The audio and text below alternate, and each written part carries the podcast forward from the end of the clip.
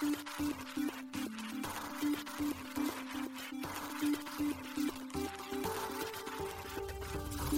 しい経済ニュース。この番組では現当社のメディア新しい経済が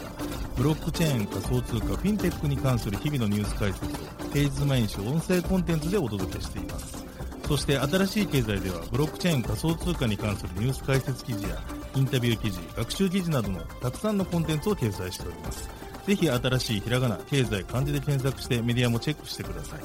そして LINE 公式アカウントではメディアの更新情報を配信しております。LINE 公式アカウントにもぜひご登録ください。この番組は株式会社フィナンシェ、株式会社シフトベースのアンチェーンの提供でお送りします。フィナンシェはスポーツチームやエンタメプロジェクト、DAO などのトークンを購入して支援ができる新しいクラウドファンディングサービスです。サッカー J リーグ、野球、バスケなどのプロスポーツチームをはじめ、映画やアイドル、インフルエンサーなど100以上のプロジェクトのトークンがフィナンシェで購入できます。さらにトークン購入者はプロジェクトに応じたキャンペーン参加や NFT などの特典も。ぜひ iOS や Android でフィナンシェのスマホアプリを入れて新たな応援体験を味わってください。あなたの夢がみんなの財産になるフィナンシェ。シフトベース運営のアンチェーンはスマートコントラクトの開発や DApps の構築などプロジェクト開発を通じて Web3 を学び実践経験を積みながらアイデアを形にする力を身につけるエンジニアのためのコミュニティ現在1200名以上のメンバーが技術を学び合っていますそしてアンチェーンでは結果だけでなくプロセスも評価し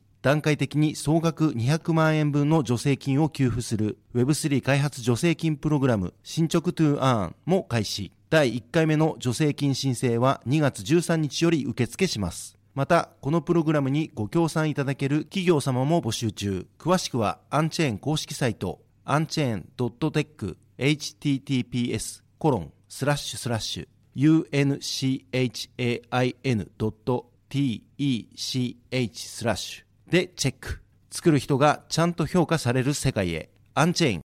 現当社新しい経済編集部の大塚です。はい、本日は2月の20日月曜日です。今日のニュース行きましょう。バイナンスが米国での投資計画を一部撤回か、規制当局の監視強化で。巨額送金受け取りの CGC 関連企業、過去にバイナンス US プラットフォーム上で営業化。豆腐 NFT と PLT プレイスが業務提携、二次取引も可能に。Web3 活動を視覚化する Phi、シードラウンドで約2.6億円調達。日銀の中銀デジタル通貨パイロット実験、予定通り4月から開始へ。アメリカ SEC テラフォームラボと創業者ド・クオン氏を証券詐欺で提訴。イーサリアム次期大型アップグレード上海最新テストでバグ発見。一つ目のニュースはバイナンスが対米投資の一部を撤回というニュースです。大手暗号資産取引所バイナンスが計画していたアメリカでの投資を一部撤回したと、同社 CEO の CG 氏が2月18日のツイッターへの投稿で明らかにしました。なお、このツイートはバイナンスが米国のビジネスパートナーとの関係終了を検討しているとする報道を受け、投稿されたものです。CG 氏は、私たちは米国での投資や倒産企業の入札の可能性があるものについて、ひとまず撤回した。まずは許可を得ること、とツイートしました。しかしその他には詳しく説明はされておりません。ブルームバーグが報じた事情に詳しい関係者の話では、バイナンスに対する規制当局の監視が強化される中、米国内の銀行やサービス会社とのビジネス上の関係を断つことをバイナンスは検討しているといいます。その他にも報道では、バイナンスがアメリカのベンチャーキャピタルへの投資を再評価していること、主要なアメリカドルステーブルコイン USDC を含むアメリカ拠点のプロジェクトが発行するトークンの上場廃止を検討すると伝えられています。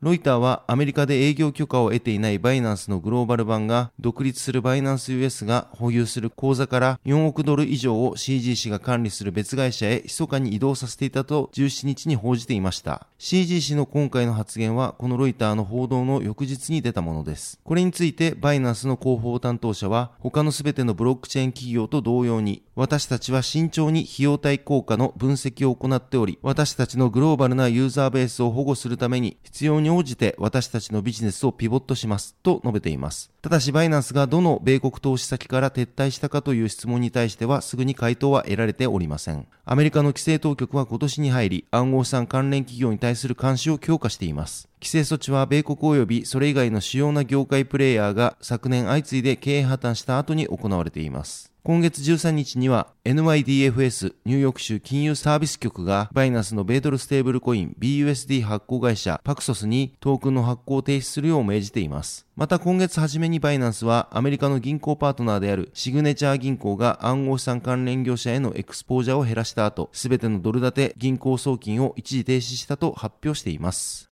続いてのニュースはメリットピークがバイナンス US 上で過去にサービス提供というニュースです。バイナンス CEO の CZ 氏が経営する取引会社メリットパークがバイナンス US のプラットフォーム上でマーケットメーカーとして運営されていたことが発覚しました。ロイターは2月16日銀行取引や社内メッセージを引用し、バイナンスがバイナンス US の口座からメリットピークへ巨額の資金を秘密裏に送金していたことを報じました。具体的には2021年1月から3月にかけて日本円で約538億円以上の送金が行われわれています。この報道後、バイナンス US は、バイナンス US のプラットフォーム上で運営されていたメリットピークというマーケットメイキング会社は存在していたものの、2021年にはプラットフォーム上での全ての活動が停止したとツイートしています。しかし、停止時期の詳細についての説明はなく、メリットピークにおける CZ 氏の役職についてもコメントしていません。グローバル版のバイナンスは、アメリカでの営業ライセンスを得ていません。しかし、今回発覚したメリットピークへの送金は、完全に独立してたアメリカにおけるパートナーと公言して活動しているバイナンス US の財務をバイナンスがコントロールしていることを示唆するものです。その2月16日の報道が出る前、バイナンス US はロイターに対し、メリットピークはバイナンス US のプラットフォームで取引及び何らかのサービス提供も行っていないと述べていましたが、それ以上の詳細は明かしませんでした。また、ロイターが確認したバイナンス US の社内メッセージによれば、バイナンス US の幹部は自ら感知しないところで送金が行われていたため、流出を懸念したといいます。このことについて、バイナンスの広報担当者は、ロイターの質問には応答しませんでしたが、コインデスクの質問に対し、送金はバイナンス US の問題であると回答しています。CZ 氏は2月17日、バイナンスがアメリカの潜在的投資を引き上げたとツイートしています。これは最近の SEC による暗号資産企業に対する監視強化を受けての発言とみられます。昨年11月の大手取引所 FTX 崩壊以降、マーケットメーカーの活動はことさら規制当局と政治の注目を集めています。規制当局は一部のマーケットメーカーが暗号取引所から公表されていない特別扱いを受けており、顧客に不利益を与える可能性があることを懸念しています。SEC は昨年12月 FTX 元 CEO のサム・バンクマン・フリード氏に対し FTX 子会社のアラメダリサーチへ特別な権限を与え数十億ドルもの顧客資金を搾取させたと告発しました。サム・バンクマン・フリード氏は無罪を主張しています。ロジャー・マーシャル上院議員はロイターに対し明らかに不審なことが起きている。議会は答えを求めておりバイナンス US とシルバーゲート銀行には説明責任があるとコメントしています。CZ 氏はこれら報道について言及はしていませんが、彼が1月3日にツイートした2023年をシンプルにするために心がけていることの中の4番目にある悪い噂、フェイクニュース、攻撃を無視するを引用しながらこれに習うというツイートを1月17日に行っています。バイナンスのパトリック・ヒルマン最高戦略責任者はウォール・ストリート・ジャーナルとブルームバーグに対して2月15日、バイナンスがバイナンス US に対する SEC の調査解決のため罰金を払うつもりだと明かし、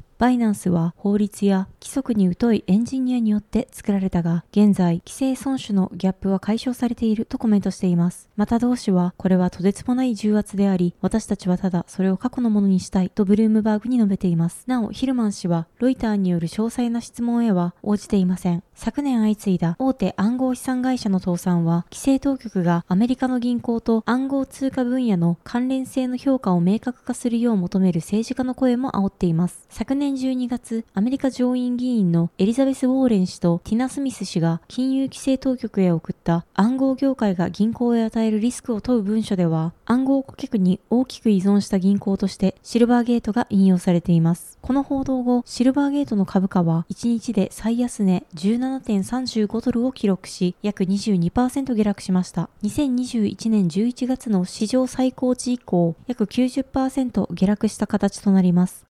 続いてのニュースは、豆腐 NFT と PLT プレイスが業務提携というニュースです。NFT マーケットプレイスの PLD プレイス提供のハッシュパレットと NFT マーケットプレイスの豆腐 NFT 開発のコイン神社が業務提携の開始を2月17日発表しました。この提携によりハッシュパレットの NFT 特化ブロックチェーンであるパレットチェーンが豆腐 NFT に新規チェーンとして追加されます。また豆腐 NFT はハッシュパレットの NFT マーケットプレイスの PLD プレイスとも連携。これによりパレットチェーン上で今後発行される NFT は豆腐 NFT のローンチパッド機能を利用して購入できるようになるといいます。また、パレットチェーン上で発行された NFT の二次流通の場として、豆腐 NFT を選択することも可能となるとのことです。なお現在、PLT プレイスに掲載されているプロジェクトも随時、豆腐 NFT で承認を行い、すべてのプロジェクトで二次流通取引が可能になるとのことです。また、今回両者提携の第1弾プロジェクトとして、ハッシュパレットが2月22日より先行発売を予定している Play to Earn 型ブロックチェーンゲームエルフマスターズと Very Long Animals とのコラボ NFT を豆腐 NFT のローンチパッドへ掲載するといいます。 allowlist や無料プレゼントについては2月17日20時より豆腐 NFT の公式ツイッターで案内するとのことです。パレットチェーンはデジタルアイテムを発行、管理、流通するためのブロックチェーンネットワークです。独自設計によりガス代がかからない取引を実現しています。 COINJINJA が運営する豆腐 NFT は30以上の EVM 互換チェーンに対応するマルチチェーン NFT マーケットプレイスです。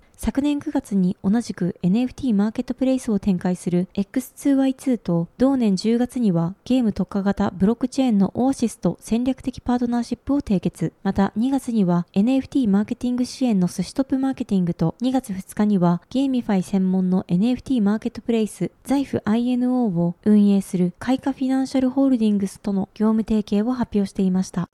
続いてのニュースは、ファイがシードラウンドで約2.6億円調達というニュースです。Web3 ソーシャルプラットフォームファイがシードラウンドにて200万ドル約2.68億円の資金調達実施を2月18日に発表しました。発表によるとこのラウンドを主導したのは Chapter One 及びデルファイデジタルです。フォロー投資家としてポリゴンベンチャーズが出資参加したといいます。また、バンクレスやギットコイン、アーベ、レンズプロトコル、イーサグローバル、スドースワップの創業者ら、イーサリアムのコア開発者のティム・ベイコ氏や複数のエンジェル投資家なども参加しています。さらに日本人からは ENS のコア開発者である井上誠氏、UXD プロトコルファウンダー稲見健人氏、Cega ファウンダー豊崎有沙氏、東京ファウンダーズファンドから小林清隆氏、伊藤浄一氏、ネクストウェブキャピタルらも今回のラウンドに出資参加しています。なお、このラウンドで調達した資金は、ファイの UI/UX の改善や新しいソーシャル及びゲーム機能の設計、開発を加速させるために使用するということです。それにより今後は、より多くのプロトコルとのコラボレーションを拡大し、3D アート、アニメーション、ゲームなどの派生商品を生み出すことで、Web3 空間での成長を助け合うことに焦点を当てた活気あるコミュニティを作り上げていくと、ファイは述べています。記事にファイに関しての解説を載せておりますので、ぜひ合わせてご覧ください。